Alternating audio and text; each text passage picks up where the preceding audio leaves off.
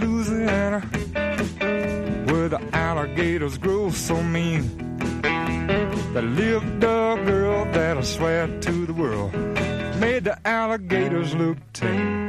Poke salad Annie, poke salad Annie. Everybody said it was a shame, cause her mama was working on a chain gang. A mean, vicious woman.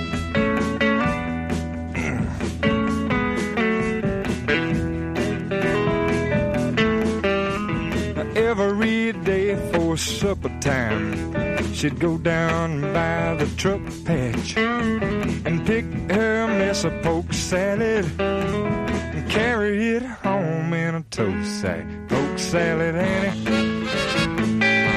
The gator's got your granny. Chomp. Everybody said it was a shame. Cause her mama was working on a. A Richard spiteful, straight razor toting woman. A wretched, spiteful, straight razor toting woman. Poke salad Annie. My kind of woman, folks. Yeah, we need more white women like that just to, to defend our race. How you doing, Michael, today? Uh, I, yeah, I'm doing good. As you said, the women are needed in this struggle too. But I guess it is more we men that got up in those political.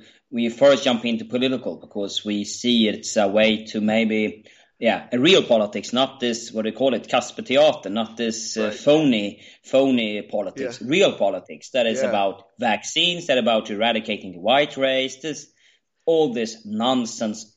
That is real politics. The other one is just Yeah. just for your amusement, I would say. Yeah, right. Yeah, yeah. Well, the world, uh, uh, as we have said very often, the world is nothing but Jewish theater.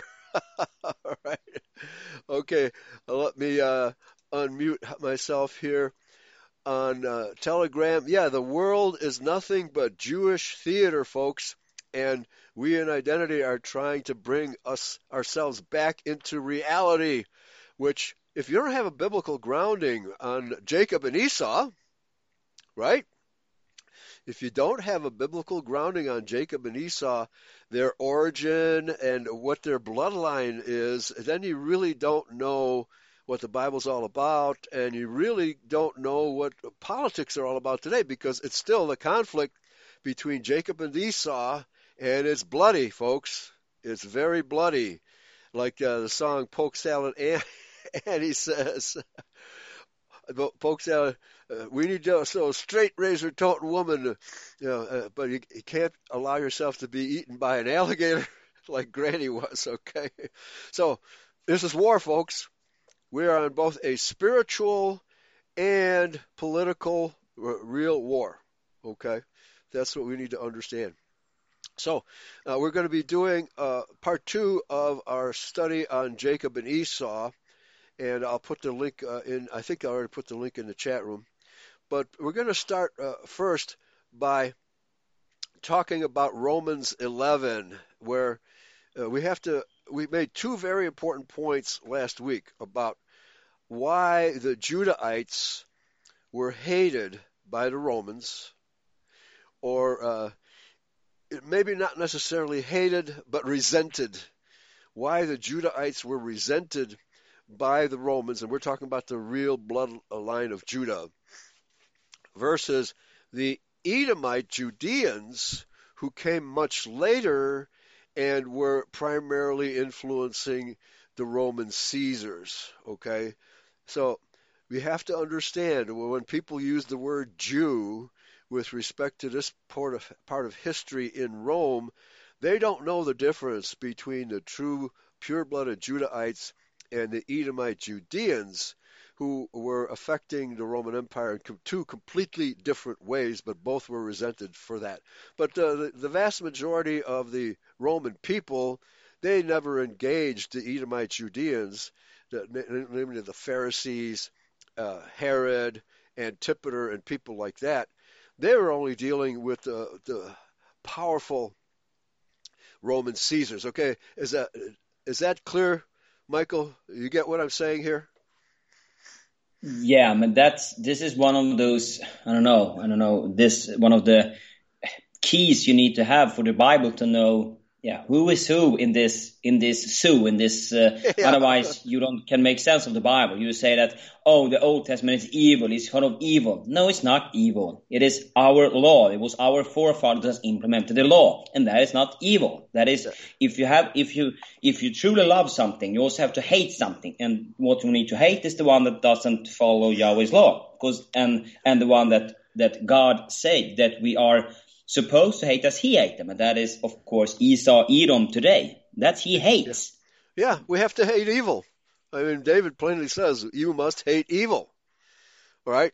But the modern Judeos say, oh, you can't hate. You have to be love, love, love. Yeah, it, it's funny. These, these Judeo Christians who preach love, love, love, when you contradict their belief, then they jump all over you like a, like a rabid, like a rabid dog right? And, uh, don't contradict me. You're evil. Wait a minute. You were just preaching love two seconds ago. All right. But that's, you know, people don't, you know, they don't live their philosophy. They don't live their belief system. Most people, in fact, Michael, are hypocrites. Okay? Most people are hypocrites. Yeah. They talk the talk, but don't walk the walk. Exactly. Yeah. Okay. And that's what Paul is all about. That's what Paul tells these Judahites. You people, you are hypocrites. You you say you practice the law, but you stab each other in the back. You practice usury on one another. Uh, you, you you probably eat pork when no when nobody else is looking, right? Okay, so before we get into the document, we're going to go into Romans 11:11, 11, where it's falsely titled Gentiles grafted in. And this is about those Zerah Judahites and also those Phares Judahites who migrated up to Rome from Palestine uh, after the horrible wars uh, that the Judahites had with the Greeks and the infighting among themselves you know, the Hasmoneans, the Maccabees. That was a really turbulent history for the house of Judah, the tribe of Judah.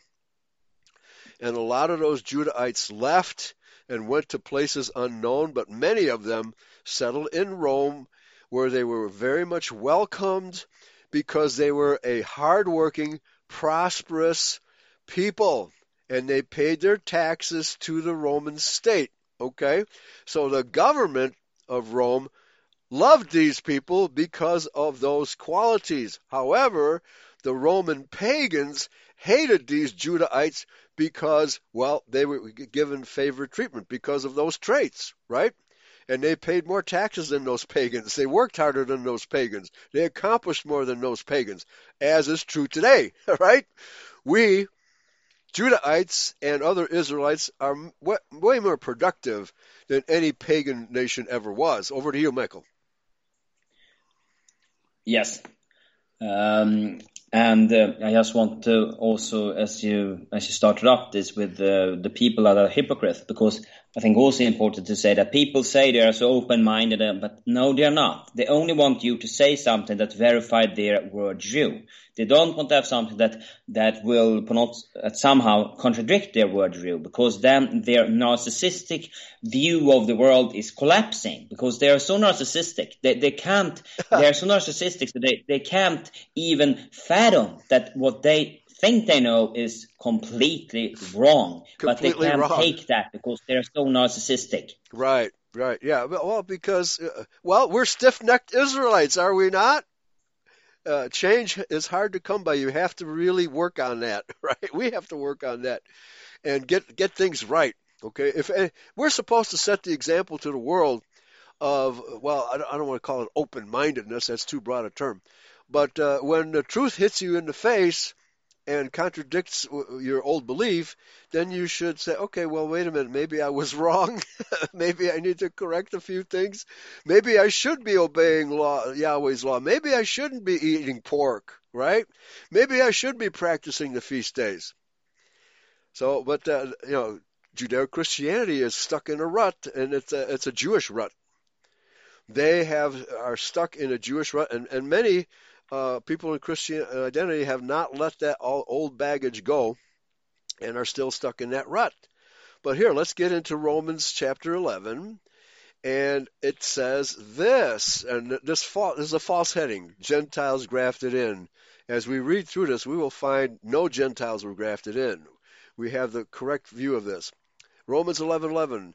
I say then, have they stumbled that they should fall? He's talking about the, uh, you know, the Israelites that uh, the Israelites who were grafted back in, not Gentiles, Israelites. God forbid.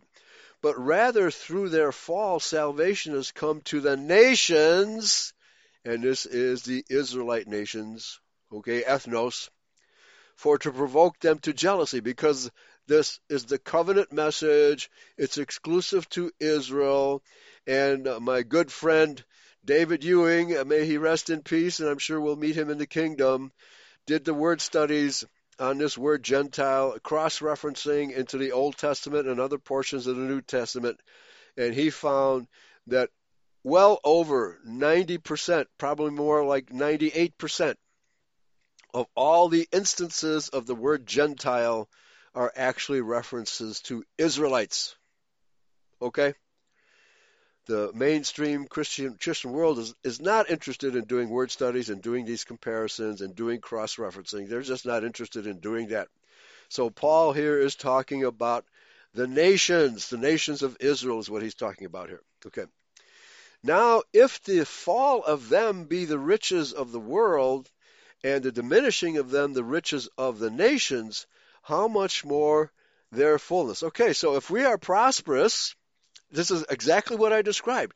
If we Israelites are prosperous, how much more prosperous is the world?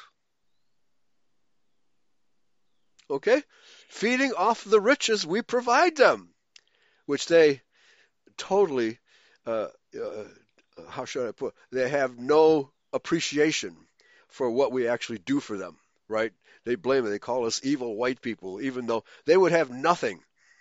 Civilization was created by us. They would have nothing without us. They'd still be living in the dark ages. The dark, the, the, the recesses of darkest Africa is where they would still be without us. Okay? Let's continue. Uh, you have a comment there?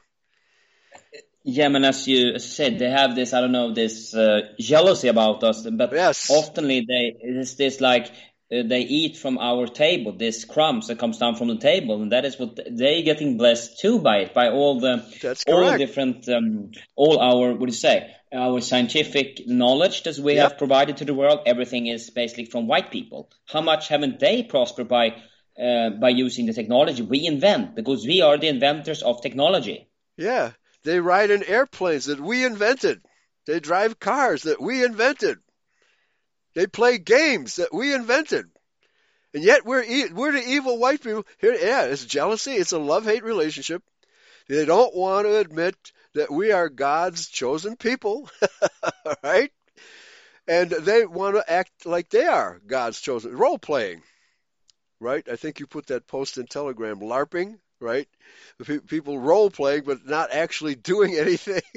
but nevertheless, uh, we need to role play because we need to uh, sharpen our sword fighting skills. We need to sharpen our aim, right, etc. Because things are getting very nasty, folks. Very, very nasty. Yeah, there's a love-hate relationship between us and the rest of the world. And you said the right word, Michael, jealousy. They are jealous of us, okay? Because why? We are Yahweh's chosen people. There's no doubt about it. Yeah, but they don't want to acknowledge that, and they falsely believe the Jews are God's chosen people. So this is the situation that prevailed that Paul is actually talking about here. Okay? Verse 13. For I speak to you nations inasmuch as I am of the apostle of the nation of the, the dispersion. I speak to you dispersion, the dispersed Israelites, inasmuch as I am the apostle to the dispersed Israelites. I magnify mine office. If by any means I may provoke to emulation them which are my flesh, he's referring to these so-called Gentiles as being members of his flesh. Why? Because they are in fact Israelites. And might save some of them. For if the casting away of them be the reconciling of the world, what shall the receiving of them be but the life from the dead? Okay, so if, if you, being cast off Israelites, having been cast off Israelites, what what's your destiny? What's your destiny? Well, you have to understand that you are in fact Israelites and that you are the people who are grafted in, not the Gentiles, not the other nations, not the rest of the world. The covenant message does not include anything but Israelites and Adamites by extension because we are the leading tribe of all the Adamite tribes. Okay? Verse 15 For if the casting away of them be the reconciling of the world, what shall be the receiving of them be but the life from the dead? Okay? Well, grafting the the dispersed Israelites back into the fold is what happened at the cross. Because the prophecy clearly says that all 12 tribes will be forgiven of their old sins, not just the house of Judah. Correct, Michael? Yes. Yeah. What don't they understand? Okay? All 12 tribes, which he also refers to the the cast off tribes, meaning the 10 tribes, are referred to as the uncircumcision. That word does not refer to the so called Gentiles or non Israelites, and it refers to the house of Judah as the circumcision. Okay? That's what he means by those two words that, that he uses in other places. Okay? For if the first fruit be holy, the lump is also holy, which means dedicated. It means set aside, set apart, because we his Israel people are his inheritance. We are his inheritance. And if the root be holy, so are the branches. In John chapter 15, Yeshua says, I am the root, ye are the branches. okay? He's speaking only to Israelites there of all 12 tribes. Verse 17. And if some of the branches be broken off, that's the ten tribes he's referring to. And he's also referring to Zerah Judah here, Michael. He's yes, also. They don't have to, Go ahead. Um, because, yeah, and Zerah Judah, he saw, I guess, his um, his mission down in Palestine. He couldn't, uh, how to say, fulfill it. Something he left for Europe instead because there down in Palestine and in Egypt you had Phares Judah, his other twin uh, twin brother. So That's he right. he migrated away, and they created in the long uh, the Rome. The Roman Empire is from Zerah Judah, That's and right. also Ireland because they have this red red scarlet on their flags. Yeah, the red hand of Ulster is a reference to Zerah Judah, right? His the uh, midwife tied a red thread around uh, the wrist of Zerah Judah because he stuck his arm out from the birth canal, but then drew it back in. But then Phares came out first. So Phares' whole body came out before Zerah's whole body. But nevertheless, Zerah th- thinks, oh, because I stuck my arm out and I had the red thread on my wrist, that I should be the elder son right? And this is a kind of infighting we have amongst ourselves as Israelites all the time. We have this infighting going on all the time, and it's throughout history. Okay, now even it applies to Jacob and Esau as well, because Esau was Jacob's brother, not a twin brother, but from the same womb, having the same father, fraternal twins, having the same father. So, you know, this kind of infighting is crucial. The difference between Jacob and Esau is absolutely crucial to the proper understanding of the Bible. It's just as important as Genesis 3, 14, and 15. So, and here, this is great advice that he's giving us. Let me repeat this. And if some of the branches be broken off, he's talking about branches that were broken off the original tree. Is he not, Michael? Exactly. You, you cannot graft in something that was never part of the tree from the beginning. Right. you can't. This is not talking about the Gentile world as the Judeo Christians understand it. It's not talking about other peoples, other nations, other races. It's talking about the dispersed Israelites and also about Zerah Judah, who was broken off uh, during, even before the Exodus, during the enslavement of the Israelites in Egypt. Zerah and his companions, including some Danites who actually sailed up to Ireland, and Zerah sailed up to Ireland. That's where the Irish get the Red Hand of Ulster from. Okay? They don't know that they're Zerah, Zerah or very few of them know. Okay? That's why we're here to explain this to them.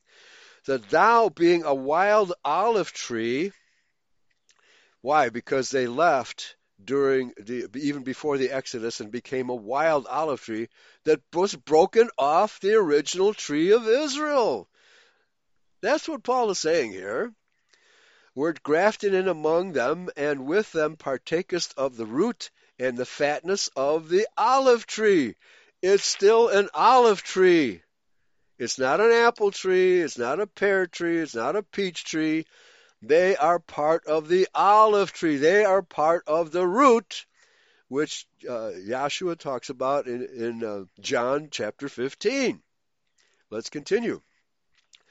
Boast not against the branches, but if thou boast, thou bearest not the root, but the, the root bearest thee. Uh, we are, he is the root, Yeshua is the root, we are the branches.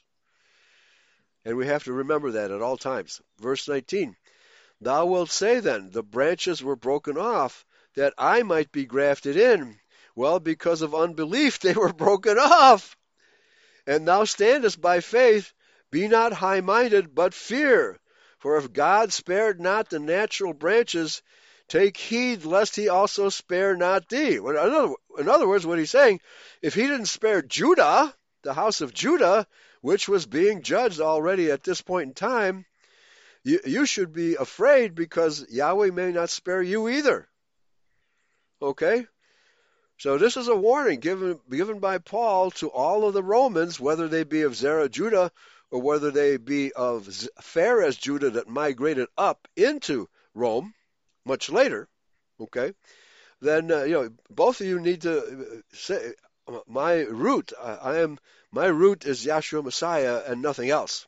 Okay, and uh, and uh, the in addition to this, the ten tribes had a lot of excess baggage they brought in, namely paganism, Greek and Roman paganism, which they brought in when they came back into the fold when they were forgiven. But again, the prophecy said it: all twelve tribes will be uh, redeemed by a Messiah. All twelve tribes, not just the two tribes of Judah. Okay, so you have to understand that's what's going on here. This is what Paul is trying to explain to both the broken off branch of Zerah Judah and the dispersed Israelites who were all coming back into the fold at this time. Paul was reminding them who they are. They're Israelites of the ten tribes, okay? That's what's really going on here. The Judeo Christian commentators are totally mistaken about Gentiles being grafted in. No, it's only Israelites being grafted back in, having broken away from the original branch. Okay? All right, Michael. I hope that's clear. I hope we're getting this straight. Okay? So let's get into yeah. The, okay. Yeah. Um, and just comment this. Also this is a i don't know because in in english you have the concordance you can look up the word because otherwise this is very confused in way about i mean at least here in sweden when i try to talk about this subject and they say oh it's a jew. No, no but look yeah. up the word. It is not jew. It is a idumean uh, idumean uh, yeah uh, yeah yeah it's a, they're two different people. Uh, they're bitter enemies in fact the idumeans and the Judahites are two completely different people. Yet they're lumped together by the word Jew, as most people understand it. It's a horrible misidentification, right? You it is. Yeah. And that creates a lot of of confusion. I don't know how to really get through to people about this because this one is, yeah, yeah it is it, not so easy. It's it's yes, it's because, very yes, it's very difficult. And the way I explain it is this if you have two completely different genomes living next to each other in the same city, such as Jerusalem. And the one group of people is a racially pure bloodline of Judah. And the other group of people is a mixed race hodgepodge of pagans, Canaanites, Edomites, Kenites, etc., which is what they are, and you use a single word to refer to both groups as if they were the same people, you, the words you're using don't mean anything. All right. So I compare it to here in America, we have cowboys and Indians. Okay. And then you invent a word, let's, say Cowdian, to refer to both groups. But the cowboys are cowboys, the Indians are Indians, and never the twain shall meet. This is how the word Jew has been abused by the Jews, those Edomite Idumeans, that uh, create this confusion. You have to have precise definitions of words. You cannot have words which have opposite meanings as part of their definition. You cannot have words like that. Okay? But that's what, how Bible scholarship has been flummoxed by the Jews for the last 2,000 years by accepting their terminology. No, it's Judah, it's Edom, and those are two completely different groups of people, and we should use the correct terminology. The word Jew confuses the issue. Okay? So. Yes, mightily. Yeah. Yes, mightily. Mightily. Okay, now I forgot, I lost my place as to where we were to begin, pick up, I should say. And. Uh, yeah, I have the place where we left off. Okay, and what's the uh, what's the sentence where where uh, I sent you pictures. It said it is to answer this question that St. Paul draws our attention to Romans 9 verses 10 to 13. Okay, uh, why can't I find it? Well, I'm, I'm probably too too far behind. It is to answer this question. I had it before we started, but I've been multitasking. Okay. But why don't you just go ahead and pick it up, and I'll, I'll catch up with you. I can pick it up and start reading. Yeah. Uh, because when I printed it out as a PDF, it's on page four in the PDF. Okay. Yeah, I, am looking. I'm reading off off the line, off the uh, internet. That's the link I gave people. But uh, please continue. So, let's continue then. It is to answer this question that St. Paul draws our attention in Romans 9, verses 10 to 13, to the uh, lives of Jacob and Esau in the book of Genesis. By coming to understand the themes of their lives and the lives of the nations, Israel and Edom, named after them in the Hebrew scriptures, it is possible to read St. Paul in this chapter and understand what he is saying about um, the then present situations in the Roman Church.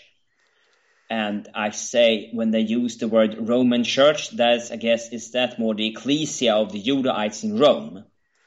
Yes, yeah. Uh, so, so the Rome again, the word church is a bad word. You know, this this person is a Judeo-Christian so he uses Judeo Christian terminology, which we have to correct because there is no such thing as Judeo Christianity.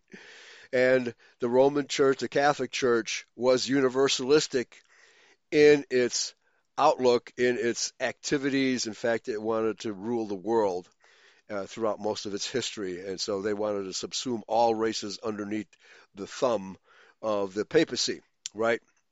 So, uh, by coming to the understanding the themes of their lives and the lives of the nations, Israel and Edom, very important subject, which most Christians, even in identity, a lot of identians don't understand the importance of the difference between Edom and Judah. They don't get it, right? They don't focus on that. Uh, Israel and Edom named after them in the Hebrew scriptures. It is possible to read St. Paul in these chapters and understand what he's saying to, uh, about the, the then present situation in the Roman church. Now he's talking about Rome, the city of Rome, and the the fact that we have these Israelites who are up there, but we also have Edomites up there. okay, that's the important thing. So please continue. Thank you. Yeah. So, and Paul quotes uh, two texts in referring to Jacob and Esau. The first is from the book of Genesis and concerns the two human persons, Jacob and Esau, the twin twins born of Rebekah. Genesis 25:23 state, as St. Paul cites it, quote, "The older shall serve the younger," end of quote. And this is, matter of fact, uh, this is represented during the Middle Ages in Europe when the Jews was always in the background. That's they right. were maybe the advisors to the kings, but they were serving us. That's right. Now is the opposite. That is exactly yeah. Ever since uh, ever since the, the Napoleonic Wars, when the Rothschilds, who are in fact Edomite Jews, were elevated above us, that the fulfilling the prophecy that Isaac made to Esau, because Isaac refused to bless him. Esau begged Isaac for a blessing, but Isaac refused to give it to him. He said he issued a prophecy instead. Said the day will come when you will have the dominion over your brother Jacob. We're living in that time period right now. Back to you. Yeah, and that also fills this thousand-year prophecy that that the dragon will be bound for thousand years. Yes, uh, that's the Holy Roman That Empire, ended. yeah, uh, uh, uh, which was started by Charlemagne in 800 AD and was ended by Napoleon in 1804, the exact date when he crowned himself, and uh, that put an end to the Holy Roman Empire and pretty much ended the Roman Catholic Church as well. And this is also a, a, a place for I don't know confusion among our people. We, they believe that the thousand-year reigns that that will come after when Yeshua returns, and then a thousand-year reign, and then Yeah. Satan will let loose again, and we go all again. But then would Yeshua have to come back the third time then? Uh, if we haven't learned our lessons in the last 2,000 years, will we ever? right? Will we ever? Yeah. Okay. No, when he comes, when he returns, that's when the kingdom begins, and the prof- all the prophecies state that the kingdom will last forever, will not be interrupted, you know, for a thousand years, and we have to face all these trials again. No, no, that's not going to happen. So, uh, where were we? Okay. Um, yeah, the Uh, older shall serve the younger. Yeah, yeah. To Yeah. Uh, to comment on what you just said, it's very important that the prophecy that Isaac made to Esau that he would have dominion over Jacob, over us, is happening right now, and that is the little season that is spoken of in, in the book of Revelation. We are living in that little season when the Jews have have established dominion over us. And when Yahshua returns, he will put an end to their dominion over us, and they will not rule over, over us ever again. Back to you. Oh, look forward to that day. Yeah. Everything will be put back in order. Yeah, back in order. That's the restoration. Yes. Yes. So, representing a reversal of the normal order of things, in which the firstborn would have inherited and led the father's household. So, but that, um, but that did um, Esau forsook his birthright, so he cannot really lead the father's household because he Yes. rejected his birthright. He despised it by going away with Canaanite Yes. women, Yeah. and then he took an Ishmaelite woman, but still, it was never an Israelite. Yes. Right. Well, yeah. uh, Obviously, uh, Esau was never an Israelite, right? Because his brother Jacob, his name was changed to Israel. Okay. But nevertheless, you're absolutely right. He rejected his birthright. The the author is very much correct in saying the firstborn would have inherited and led the father's household, but the firstborn rejected that birthright. And the firstborn was Esau, not Jacob. Please continue. Yes, so even in Genesis 25, the eventual nations um, descended from these individuals is in Jew. But in the second text quoted by St. Paul, this is even more clear. Malachi 1 verses 3 says, quote, Jacob I have loved, Esau I have hated. Oh, does Yahweh hate people? Oh, yeah, he sure does. He, eh? sure- he hates Jews, especially, which are descended from Esau. Yes, and in the long run, Satan's satanic seed. Amen. Amen. You get it. You Malachi- understand what the Bible actually teaches. The world has yet to understand these things. Back to you. Yeah, but they cannot stomach it. They are not grown up. They cannot stomach to really listen to that. Yeah. well, the Judeo-Christians worship the Jews as if they were God's chosen, and the the non-seedliners don't want to admit that they were they're the offspring of Satan, back in Genesis three fourteen and fifteen. They don't want to admit that. All right, back to you. Yeah, and that was something you made clear when you did those shows on the one seedliners that they don't want to recognize Satan at all. That's right. They don't believe in a Satan either. That's another problem. Okay, but we'll clarify that. We'll we'll we'll explain it to them. Okay, that's why we're doing these shows. Okay, please continue. Uh, Malachi prophesied in the 5th century BC, well over a millennium after the lives of Jacob and Esau, and is verily clearly speaking of the reformed Judea under Persia and the nation of Edom. Okay, so let's uh, get this clear. Judea, it would be uh, an anachronistic word because the house of Judah never referred to themselves as Judea. Again, uh, do the Cherokee Indians call themselves Americans? No, they no, don't. They, don't. yeah, they call themselves Cherokee. Do the yes, Comanche right. call themselves Americans? They refer to the tribal name they have. Yeah, Comanche. They call themselves Comanche. They they are proud of their racial heritage and they want to maintain the integrity of their people, right? Why is it that only the white race is supposed to give up the integrity of our you know, our heritage? Why is it only white people are supposed to give that up? Other people don't. Okay? So, again, there's this terminology. The word Judea is a word that was applied to the land of Judah by the Romans and the Greeks and other people. It is not a term that uh, the Judahite would refer, uh, apply to him or herself. Okay? So we are Judahites, we are Israelites, we're not Judeans. The word Judean is a combination of Judah and Idumea. It's putting those two words together. Again, Chaldean. No, we're not cows, uh, cowboys and Indians. We are cowboys or Indians.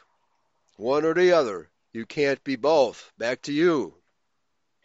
Yeah, I'm sorry for saying that the, but the white people are stupid as stupid can be. They are so pathetic and so worshiping their Jew God always. They they are beyond belief how stupid they are. Yeah, blue-eyed, as the Swedes say, gullible. Yeah, right? come on, okay. but it's silly.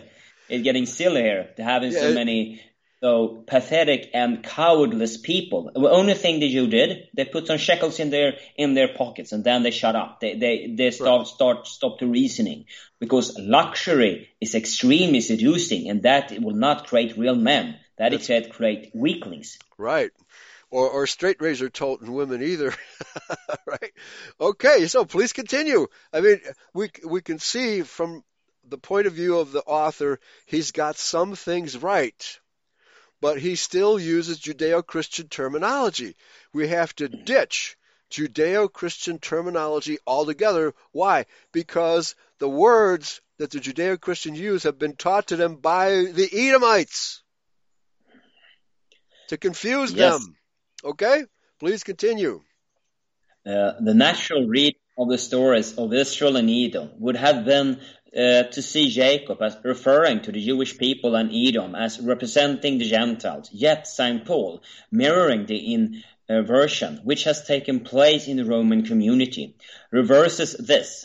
For St. Paul in Romans 9 to 11, the Israel of, Israel of God is the believing remnant of the Jewish people and the Gentiles who have been grafted um, into that community, while the unbelieving Jewish community is represented by Esau. Whoa, that was something correct from him. Yeah, well, I mean, he's beginning to get it. Well, Paul talks about Esau as being condemned. He says that the Edomites are condemned. So, how can they possibly be Jacob? That the world falsely believes because the Jews claim to be Jacob Israel, they don't get who Esau Edom really is. They don't get it that the Jews are Esau Edom. Okay? So let me uh, let me reread this uh, verse because he's got some things right and he's got some things wrong. Malachi prophesied in the 5th century BC, well over a millennium after the lives of Jacob and Esau. and is very clearly speaking of the reformed Judea, Judea, which should be Judah, the house of Judah, the reformed house of Judah, which came back from the Babylonian captivity and reinstituted Yahweh's laws among themselves. That uh, under Persia and the nation of Edom. Okay, so he's saying that two different nations were put together, and we know the history. It was under John Hyrcanus, uh, Antipater, and Herod that this merging of cowboys and Indians came about. But even though, even so, Josephus clearly tells us in his writings that the Judahites resented Herod because he was not one of them.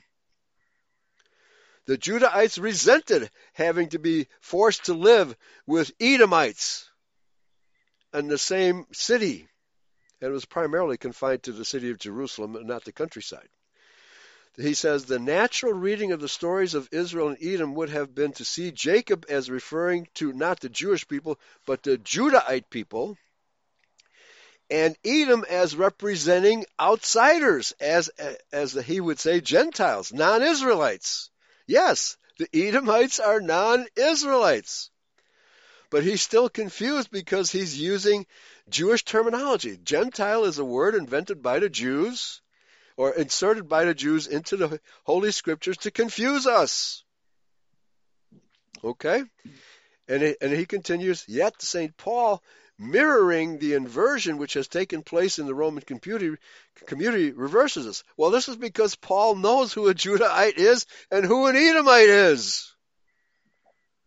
All right? Modern Christians don't. For St. Paul in Romans 9 to 11, the Israel of God is the believing remnant of the Judahite people and the non-Israelites who have been grafted into the community. No, they haven't been grafted into the com- community.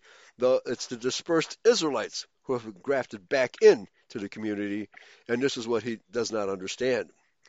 While the unbelieving, he says, the unbelieving Judahite community is represented by Esau. No, the unbelieving Judahite community are the bro- broken off branch of Zerah Judah, and plus those uh, latecomers of Phares Judah, who left uh, Judea, uh, left Judah, the house of Judah, the land of Judah, during those turbulent times of the Maccabees and the Hasmonean period. Okay, so you have to, uh, yeah, yeah, you're absolutely right, Michael.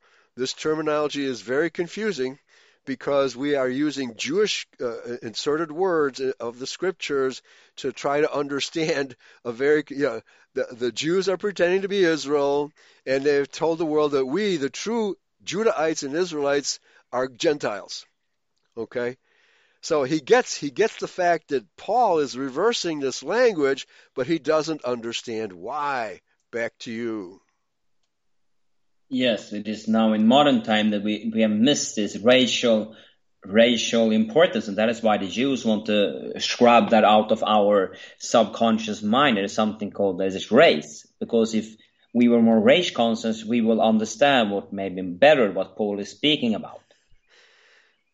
Right, exactly. All right, please continue. It is Esau who is the firstborn son of Isaac, though only by a matter of moments. Genesis 25 verses 25 to 26. As the firstborn, he was the recipient of all the promises of God which had been made to Abraham and then inherited by his father Isaac. Amen. He had also inherited the commandment of the Lord to Abraham, of, of Yahweh to Abraham, to walk before him and be righteous. And that is Genesis 17 verses 1. And there is something he wasn't. He wasn't righteous. Yeah, he wasn't. He disobeyed Esau, so he, Esau was a curmudgeon, to use an old word. You know, he he was a dumbass, yeah, and he was proud of being a dumbass. Back to you. Exactly. okay. Wait, where did my document go now? Yeah, Genesis seventeen one. Right. Okay. Yeah, but my mouse yeah. doesn't really work. Let's see now. Um, as Saint Paul let me pick it yeah. up since you lost your place. As St. Yeah. Paul argues in Romans 3, the means of this righteousness which God commands is faith. Well, Abraham believed Yahweh and he did things by faith which weren't commanded. You know, he, he was ready to sacrifice his son Isaac on the altar because Yahweh sent an angel and told him to do that, right? But then Yahweh stopped him. He was just testing Abraham's faith. As we are all being tested daily in our faith, do we believe the scriptures or not? Do we believe the Jewish version of scripture or the true scriptures? This is the dilemma we are in in these end times. Okay, uh, so uh, so uh, let me just read the next sentence. For Abraham and his immediate sons, this faith was in the promises of God which he had received, and one of those promises was that the Israel people uh, and would, would would receive a redeeming Messiah. Only Israel was promised any such thing, and the, the covenant only applies to us and to no other people. Back to you. Yes, and then, but for Abraham to participate in these promises, he had to believe that they were true. And if they were truly believed to be true, this um, would reshape the entire way in which he lived his life. The most notable example of this, of course, was Abraham's willingness to uproot his entire extended family and household from Ur and travel across the Fertile Crescent in the uh, belief that God would um, fulfill his promises and give him a land in Canaan. Hebrew 11 verses 8. Yeah, well, you had to trust Yahweh, okay? Yahweh asks us to do things that aren't in the law, right? And that's what Paul is saying. You, you have to have faith. You know, how many times has Yahweh proved his faithfulness to us? He is always faithful to us. He delivers the goods. He keeps his promises. The question is, do we as Israelites are faithful to him? Right? No, we are the weak link. Yeah, we are the weak link. That's right. Exactly. But interestingly, I, am noticing that your pronunciation of the you're pronouncing it Canaan, which is probably the, the true pronunciation of the Hebrew word. Canaan. Okay? Uh, let me ask you a quick question.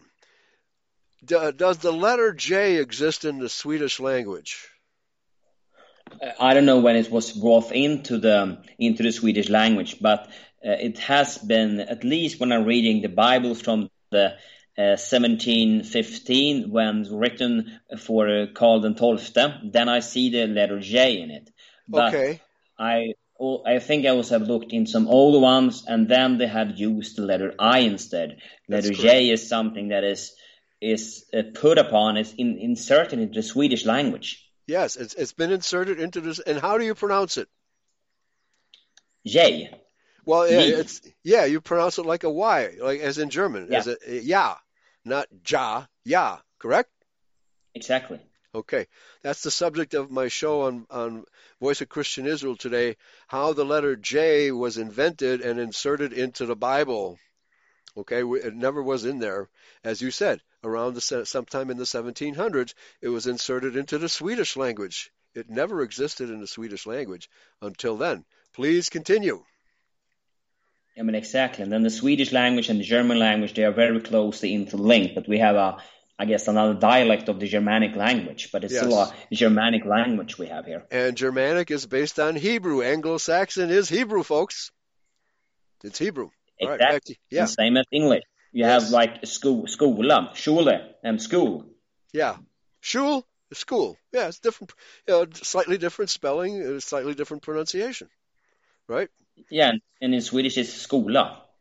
Okay. So it's very close to Schul. It's the same as name as German. So you you feel yourself at home with the German because German is very close to Swedish as well. well That's here, why before time German was always the language we learned. It was yes. the German language. Yeah. Well, for example, the German word Schul, S C H U L E, has an e at the end of it, which gives the u a long u sound. We have we just spell it differently, and we don't say, do the sh. It's school with a double o okay? But it's the same same sound as the German U, okay? It seems to me the Swedish pronounces the E separately at the end, shula. Skola. It is oh. S K O L A. There's Oh, no Skola. E in the end, it's N A. Yeah. But the E at the end of the German word Schul is pronounced as an A in Swedish. Okay, that's what Ah, yeah. that's what it seems like is happening to me. Okay. Yes, So- it is. So so again, here we here we Israelites of the modern world make these broad assumptions that these words have always existed from time immemorial. No, they haven't. The letter J never existed until modern times. Skola. Okay. Skol. All right. That's what the one Swedish word I know. Skol. Okay. Very good. Please continue. Yes, and the verse Hebrew 11:8. I just just read it. It is uh, so. It is Hebrew 11:8 say, by belief Abraham obeyed when he was called to go out to the place um, which he was about to receive as an inheritance, and he went out, not knowing where he was going. Yes. Very good. All right, Bavarian man inserts in the chat room. My great grandmother in 1730 married my grandfather. Both signed the marriage document. She signed Johanna, not Johanna Lebing, but it is pronounced today as Johanna. But in German, it's not pronounced Johanna. It's pronounced Johanna, as it is in Swedish, as it is in most of the European languages, which all derive from Hebrew. It's still pronounced in most of those languages like a Y. Okay? Yeah, exactly. Johan, Johanna. Brother Ebert says, I can't wait for the judgment day. Neither can I. All right, please continue. Let's continue. So, as Isaac's firstborn, Esau was the chosen recipient of these promises and the associated command. But in Esau's early life, we see Esau's unbelief displayed. Because Abraham believed in the promises of God, it was critically important to him that Isaac have a wife of his own people. What did he say? would What? He has to marry within his own race? Is this a Judeo Christian saying this? I'm hard to believe. Yeah, hard to believe, but that's what he's saying. Although he doesn't use the word race. okay, back to you. Um, as he would be the father of nations. He goes out of his way to secure Rebecca for him. Isaac's relationship with Rebecca um, is uh, monogamous, and we are told in particular that he loved her, and that is from Genesis 24, verse 67. We see, by way of contrast, that Esau takes for himself two wives, both of them Hittites, Oh, and their now wait a minute. Now wait a minute. This is a Judeo Christian saying these things. He gets it. He gets that Esau married outside of his race. That was a sin. Although he doesn't ca- ca- call it a sin. Back to you. but he maybe should understand it when he see how God uh, uh, treat this. Yeah, that's right. So I mean, should somehow get it, or he maybe don't have the Yeah, and how- maybe don't right. and, and how evil these Hittite women were, and he and, and Well- Esau is now the father of the Edomites. Okay, of all the Edomite tribes. Back to you. And thereby grieves his parents, and that is from Genesis 26, verse 34 to 35. Very good. While this shows a lack of seriousness about the promises of God, there is an even more dramatic case. Esau takes the promises of God so lightly and considers them of such little value that he is willing to trade them for a single meal. And that is Yeah. from Genesis 25, verse 34. And is mess- it this one, um, Eli, that the Jews say that, that Jacob was the cunning one? Yeah, yeah. Jacob obeyed, Esau didn't. I mean, the, the Judeo-Christian churches get it backwards, you know, because they think that Jacob tricked Esau into giving up his birthright. No, this guy has it right. Esau despised his his birthright. Let me let me repeat the sentence you just said. Esau takes the promises of God so lightly and considers them of such little value that he is willing to trade them for a single mess of pottage or lentil stew or lentil soup rather. Okay? This guy has it correct. The churches have it completely wrong. Back to you. Yeah, he, he nails it. Yeah. Amazing. He actually reads the Bible, right? Instead of repeating lies that we've been told by the Jews. Mm-hmm. So, Esau was the chosen recipient of these promises, but he fell away because of his unbeliefs in the truth of them. Ah, Yeah. fell away. Pra- exactly. pra- praise God for truth t- spoke, spoken plainly. Yes. Uh, by his willingness to use treachery to lay hold of them, Jacob shows that whatever else might be said about his character, he places high value on these promises and believes them to be true. Okay, very good. birthright through yeah. belief. Very good. That's excellent. Except uh, Jacob did not practice the treachery. Uh, um, Esau came out from uh, hunting in the field, was very hungry, and there's no doubt in my mind that Yahweh put those words in Jacob's mind when Esau came to him Sell me this day your birthright. This was an act of Yahweh. Okay. And Esau said, Okay, feed me, I'll be a happy man. Yeah. right? That's exactly what happened. And he says, Esau takes the promises of God so lightly and considers them of such little value that he is willing to trade them for a single meal. Who's the bad guy here? It's not Jacob It's anyway. not, it's not Jacob. No. That idea popped into his head. He, he, do you think he was thinking about this before Esau arrived? Well, maybe he was. Yeah, maybe he realized Esau was really a, a, a really shady character. And I'm sure uh, Rebecca, their mother, put these ideas in Jacob's mind. In fact, she told Jacob, when you approach Isaac, pretend to be Esau. It was her idea, not Jacob's idea. Rebecca was the one who came up with that idea, not Jacob. Jacob was afraid to do it because he was afraid that Isaac might recognize that he's not Esau. Right? They blame Jacob for something that Rebecca, that straight razor toting woman, yeah, yeah, a good, brave heart soul, Rebecca, N- not a not a will o' the wisp like many Israelites are, not just women but men. Okay, back to you. Yes, amen. Esau was the chosen recipient of these promises, but he fell away because of his unbelief in the truth of them. That is important to reiterate. Amen. By, by his willingness to use treachery to lay hold of them, Jacob shows that whatever else might be said about his character, he places high value on those promises and believes them to be true. He receives the birthright through belief. The Very subsequent uh, subsequent narrative of the lives of the twins focus on God's dealing with Jacob, whom he renames Israel, in honor of his continual wrestling with him. That is from Genesis 32, verse 28. Jacob was not only the second born, but had grown wild and lived his life commi- um, cunning and being uh, conned through trickery.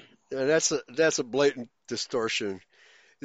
One act, one act where, where he said, oh, "Sell me this day your birthright," in which clearly Esau was the evil one by regarding his birthright so lightly.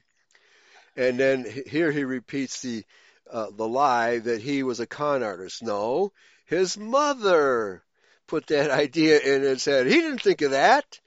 So Jacob gets a bad rap because of these false misrepresentations of what actually happened. This is Judeo Christianity. Remember, he's still a Judeo Christian. He doesn't have it all right. He's just got some of it right. Back to you. And then also, we can also just as an point is also that why was Esau famed? Because he was running away from Nimrod's god after he chopped off his head and Right. took his mantle that's probably from Yeah. Adam. That's right. That's in the book of Jasher. Right. So whatever the reason, uh, Esau was uh, yeah, he was running scared. Put it that way. He was afraid of losing his life. But why? Well, because he was a curmudgeon. You know, he was going out killing people. Who knows what else he was doing, right? right? But he was yeah. not obeying Yahweh's law and had no interest in it.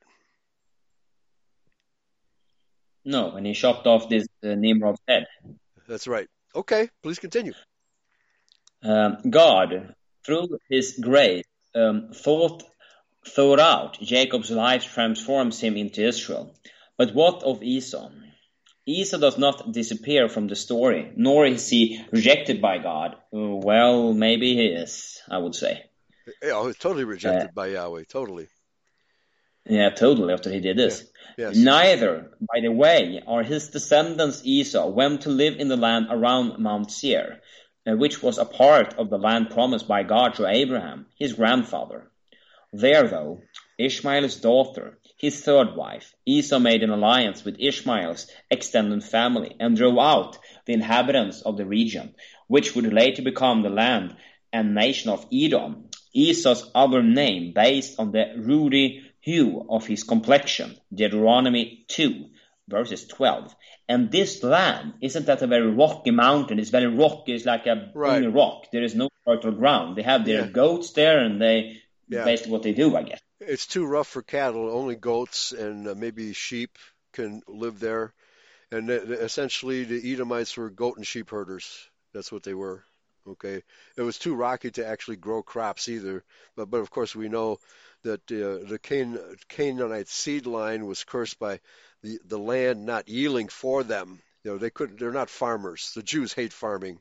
They they can't farm. All right. But here, let me say, uh, Hebrews 12:16. I'd like to insert at this point, where Paul says, "Lest there be any fornicator." Fornicator. What's fornicator? Pornos. A male prostitute. Actually, race mixer is what it really means. Or profane person as Esau, who for one morsel of meat sold his birthright. Okay? Hebrews 12:16. Back to you. Yes, and that is also one of the Jewish um, big agenda is try to race mix us away to do exactly the same thing that Esau did. Exactly. Yes. And that will also put in, a, yeah, a split into, into our uh, coherent society, and we can never recover from it, really. Right. Okay, very good. Please continue. At the end of Israel's wilderness wanderings, they came to the region of Edom. When they arrived, God warned them not to attack the Edomites, because God would not give to Israel even a foot of the land of Edom. Deuteronomy 2 verses 5. Uh, this is because God says he has given that land as an inheritance to Esau and his descendants. Their conquest of the land of Seir is directly paralleled with Israel's conquest of Canaan, Deuteronomy 2 verses 12. The author of Deuteronomy goes uh, so far as to call the people of Edom their brothers, Deuteronomy 2 verses 8. According to the epilogue to the Greek version of the book of Job, Job is to be identified as uh, um, Jobab, the grandson of Esau. And that I cannot comment on, but would Job no. be an Edomite? No, no, there uh, there were Edomites named uh, Jobab, and there were Israelites named Jobab. So he's got that wrong. Yeah, it must be yeah. wrong because our scripture is not based on Edomite writings. No, absolutely not. right. Okay. Yeah. Yeah. Again. Uh, when. Yeah, the reason we're doing this article is to explain the differences between identity theology and Judeo-Christian theology. And but this author has some things right, which is not true of most of Judeo-Christian theology. Back to you. Yes. So yeah. when Malachi announces judgment on Edom, it is judgment for the nation's sins and apostasy from true worship, parallel uh, to the judgment of the exile which had fallen upon Israel. Um, chief among Edom's sin is not coming to its brother Judah's aid against the Babylonians, but instead gloating at their defeat. Yeah, that is typical Edom. They are happy for their defeat. Yes, Yeah. so okay, so uh, Okay, so for some reason I've lost my document. I'll have to grab it again. So please continue. Oh no, wait a minute. Here, I found it. Okay, so I was looking up a verse in in Romans where where Paul clearly says that Esau is a vessel fit for destruction. A vessel fit for destruction. The Judeo Christians never quote that verse, and I wonder if this article does also. I don't think it does. So we will have to visit that because we're getting close to the end of this article. We'll definitely go there after we're done with this. Okay, back to you. Yes, so the ending of Esau's story, however, is not only the destiny of his descendants. He returns in the story of his family to meet again with his brother Jacob. Jacob is terrified that Esau will kill him on sight after Jacob used treachery to lay hold of Esau's birthright and so sends his wives, children, and belonging ahead um, to greet Esau first. When Jacob finally encounters Esau, what he receives from him is not violence or vengeance, but forgiveness and grace. Genesis 33, verse 4 to 11. But is yeah. that genuine? Is it just no, a play? It's not genuine. Okay? Because uh, uh, Esau vowed shortly thereafter to destroy Jacob. Okay. Yeah, so this was not a show play as the Edomite do. Right. Exactly. Yes. This display of warm love and forgiveness, I don't buy that. uh, shows. Right. Okay. Uh, sorry. Um, sorry. He's got that totally wrong. Okay. Yeah, that's wrong. Yeah, yeah. Uh, that's back wrong. Shows that the faith uh, that was lacking in Esau in his early life had come to him in his later years. No, that is not no, true. No, no, that's a complete balderdash complete garbage, right? Okay. I'm glad we're getting to the end of this. It's starting to get really bad. okay, please continue. Okay. True joy and blessings come when the brothers reconcile to one another and dwell in peace. Yeah, no, There's they never did not. No, he he he didn't read the rest of the story. oh my God, that's awful. All right, please continue. There is nothing in the scriptures to indicate that ah. Esau, at the end of his life, was a wicked or unjust man, oh an unbeliever, God. or a recipient of anything but blessings from That's God. Absolutely. What kind of that? Well, he started out by saying, Jacob I have loved, Esau I have hated, and he, he doesn't trace the, the genealogy of Esau and how how much everybody hates Esau in Scripture. All of virtually every prophet in the Bible condemns Esau. It's ridiculous what he's saying here. Yeah, that All is right. made up. Okay, yeah. Uh, one more paragraph, and we'll we'll get uh, back to the in truth. the story of Jacob and Esau, we will see all of the uh, themes which Saint Paul will bring to bear in Romans 9:11. Uh, themes of unbelief and faith, themes of gloating over a fallen brother, themes of election and the um, sureness uh, of promises and the forfeiture thereof by individuals, themes of God's continued faithfulness despite human sin, themes of God giving undeserved blessings to his people and through his people uh, to the entire world.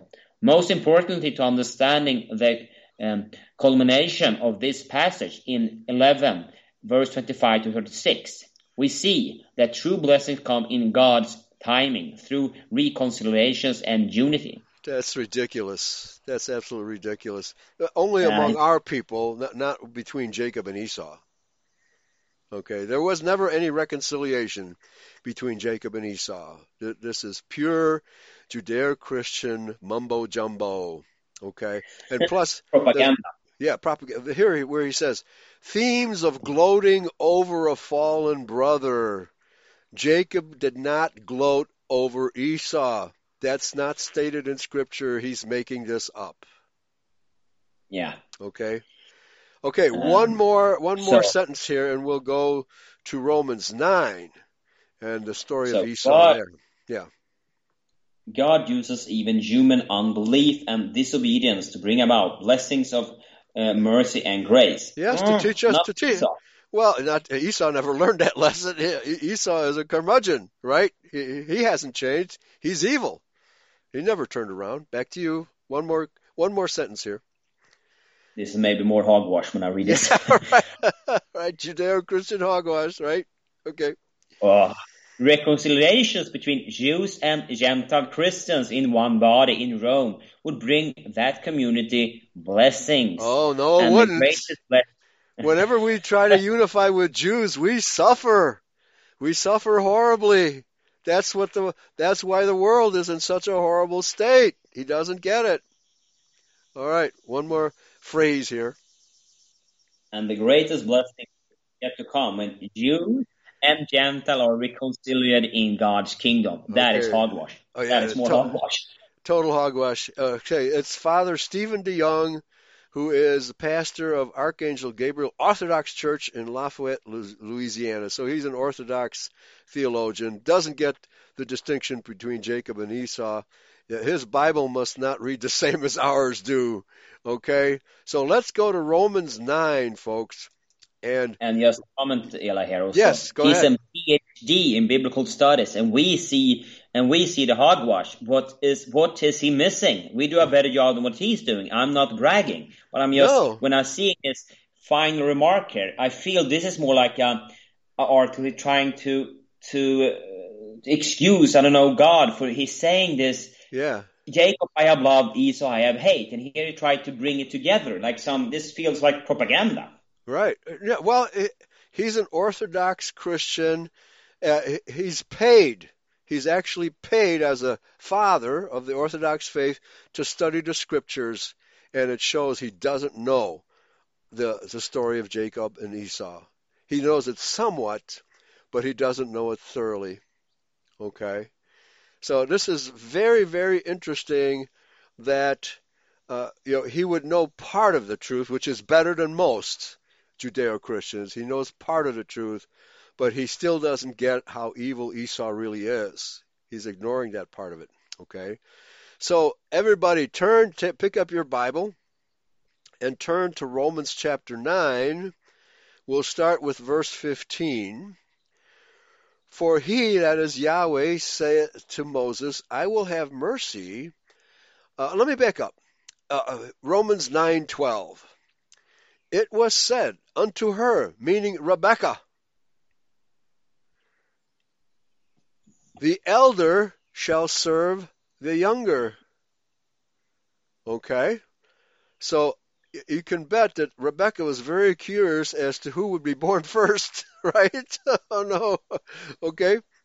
And of course, we know that uh, the two brothers, so called, struggled within her womb. They were fighting each other even as she was pregnant.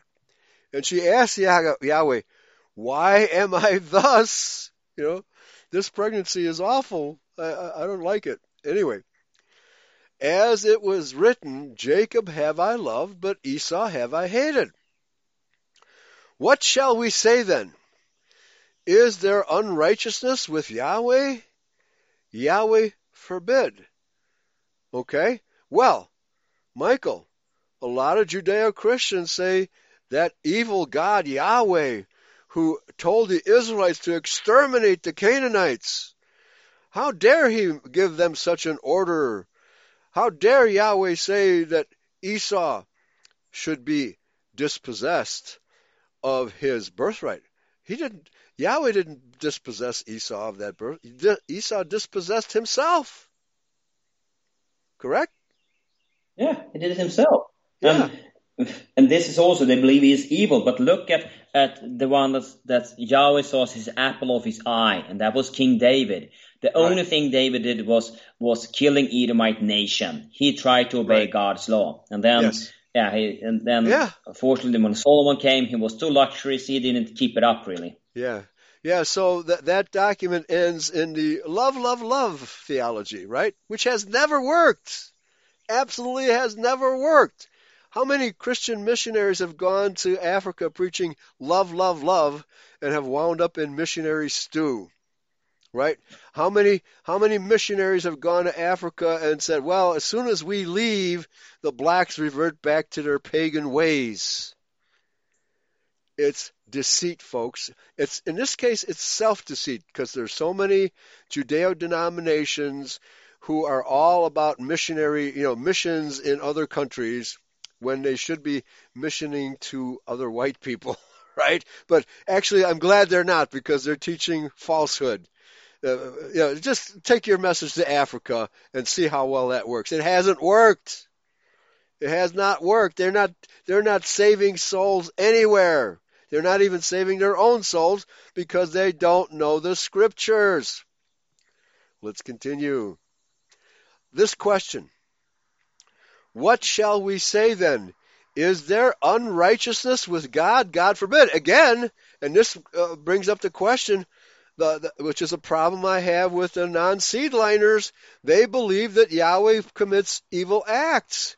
Here's Rome, uh, Paul is saying in Romans, no, he does not. You better not say that. James says, no, you cannot impute evil to Yahweh. They misunderstand certain verses, believing that Yahweh does evil acts. No, he does not. He does righteous acts which seem evil to us, and the proper translation of such verses is that Yahweh uh, does calamity or executes judgment upon us, which seems evil to us, they haven't analyzed those verses correctly. Let's continue. For he saith to Moses, I will have mercy on whom I will have mercy, and I will have compassion on whom I will have compassion. So, the God that created the universe and created our genome, our DNA, and actually, you know, created Esau's DNA, but who whose DNA are the Edomites carrying today?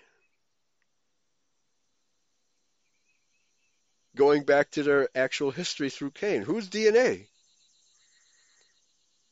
Are you there, Marco?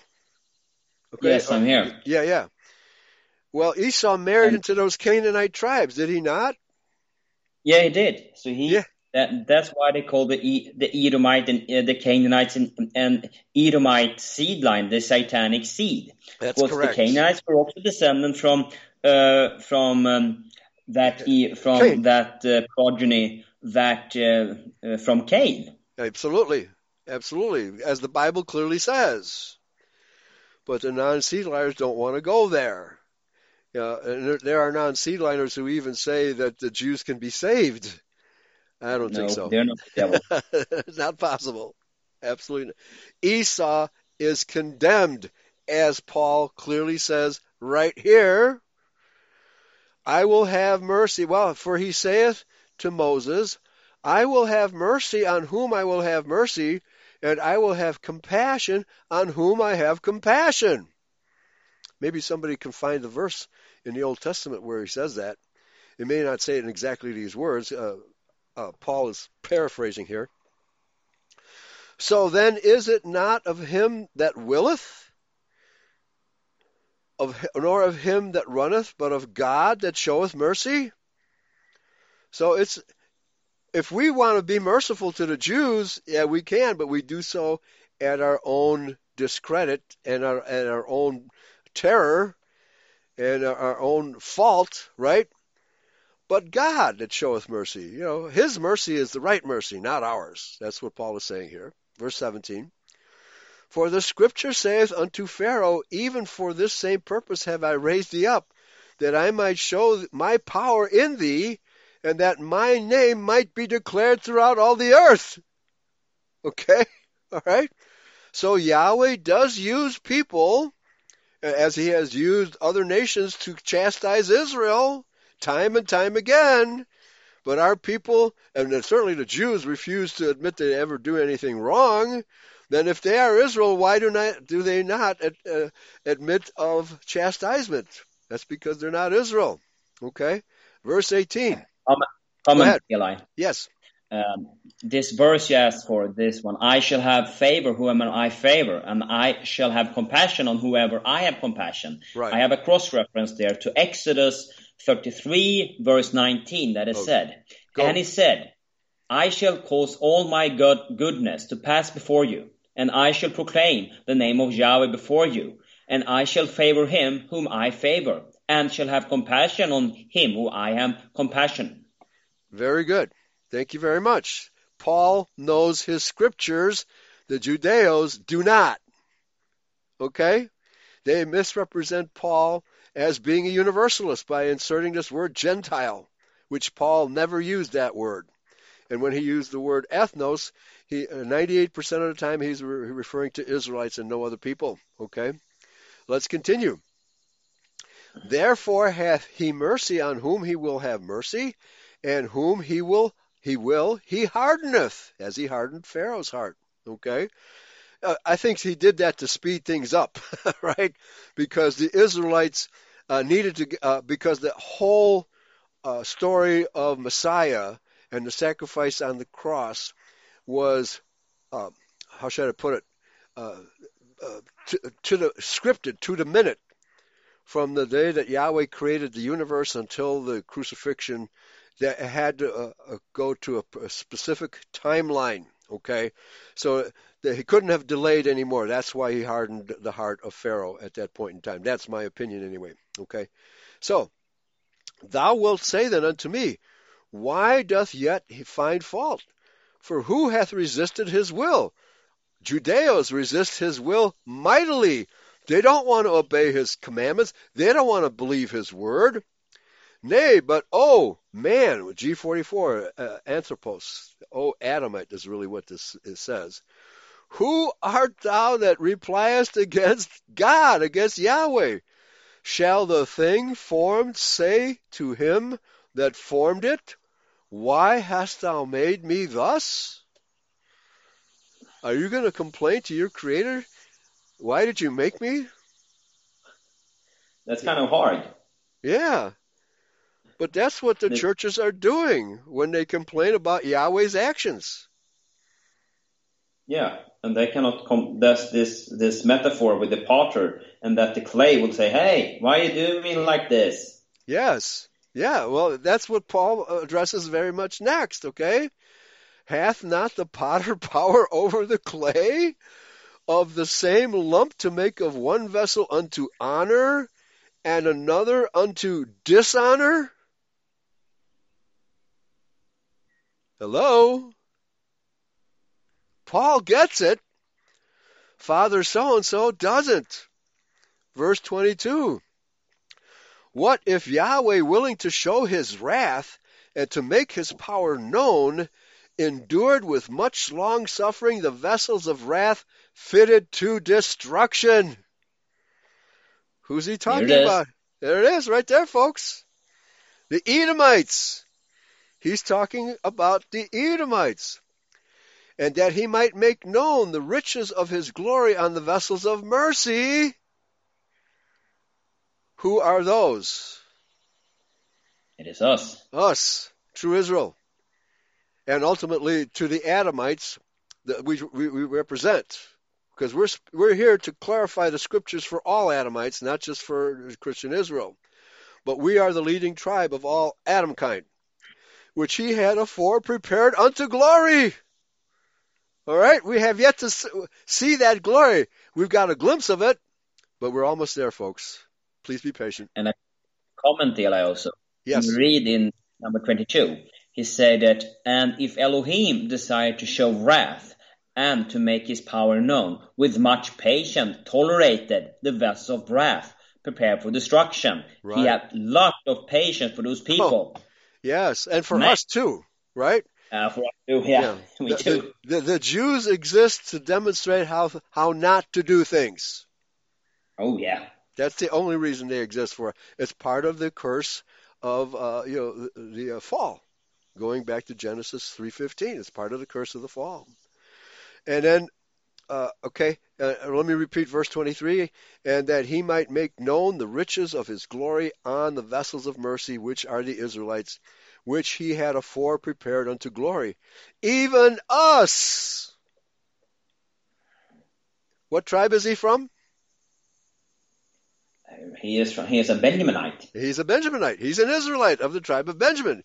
Even us, Israelites, whom he hath called not of the Jews, not uh, only, not of Judah only, is what the, the translation should be, but also of the various dispersed Israelites. You see how the word Jew and Gentile has been inserted here to, to create a false impression of what Paul is actually saying? He's talking about us, Israelites, not Gentiles. Yeah. Yeah. And in the scriptures it is said Yehudim. Yes, that's correct. Yehudim, which is the uh, uh, sorry Hebrew word. Okay. But also of the nations. That that word is nations. It's not Gentiles. It's falsely translated as Gentiles to confuse the Christian reader. The nations of the dispersion is what he's talking about. And as he saith also in Hosea, I will call them my people, which were not my people, and her beloved, which was not beloved. Why? Because in Hosea, we were divorced. He divorced us. But he is alluring us back into his bosom because we are Israel. He's not alluring other people. See how these two words, Jew and Gentile, have been used to distort the meaning of the scriptures? It's incredible, Michael. Absolutely incredible. so, and he has said also that I will call them my people, which were not my people. Temporarily, we were temporarily divorced, but we were brought back into the fold at the cross. Paul is trying to explain to both Zerah Judah and to dispersed Israelites hey, you are the Israelites. You were all promised that you would be redeemed at the cross, and here we are. That's all Paul is talking about. He's not talking about bringing in non Israelites, uh, non uh, House of Judah, non House of Israel people. Absolutely not. Okay? Verse 26 And it shall come to pass that in the place where it was said unto them, Ye are not my people, there they shall be called the children of the living God. Where? Where are we now? We true Israelites, where are we? The people of the world are going to call us the children of the living God once Yahweh destroys the Edomites. Okay? Yeah. And the world is, is it also Paul said something that the world is uh, in a yeah the world is waiting on the sons of God to be, God to be manifested because they are also suffering. Yes. Not yeah. only we. Yeah, yeah. Well, the the whole Paul says the whole universe is in travail in anticipation of the coming of the sons of God. Yeah, we we yes, should raise up yeah. to, to the work. Once once we wake up to who we are and start acting accordingly. Yes. Right. okay not not this ecumenism that the, this uh, Orthodox priest is preaching and that the Judeo-Christian churches preach. No, that has never worked and never will work. Look at what's happened to Britain with their ecumenism with the Arabs and Islam. How's that working? Folks, not good at all.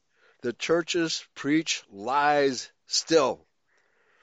They will be destroyed because they, are the false prophet, which uh, Revelation chapter 9 clearly says will be cast into the lake of fire along with Mystery Babylon. Okay, Michael, thank you. I think, I hope we have clarified the issues for everybody.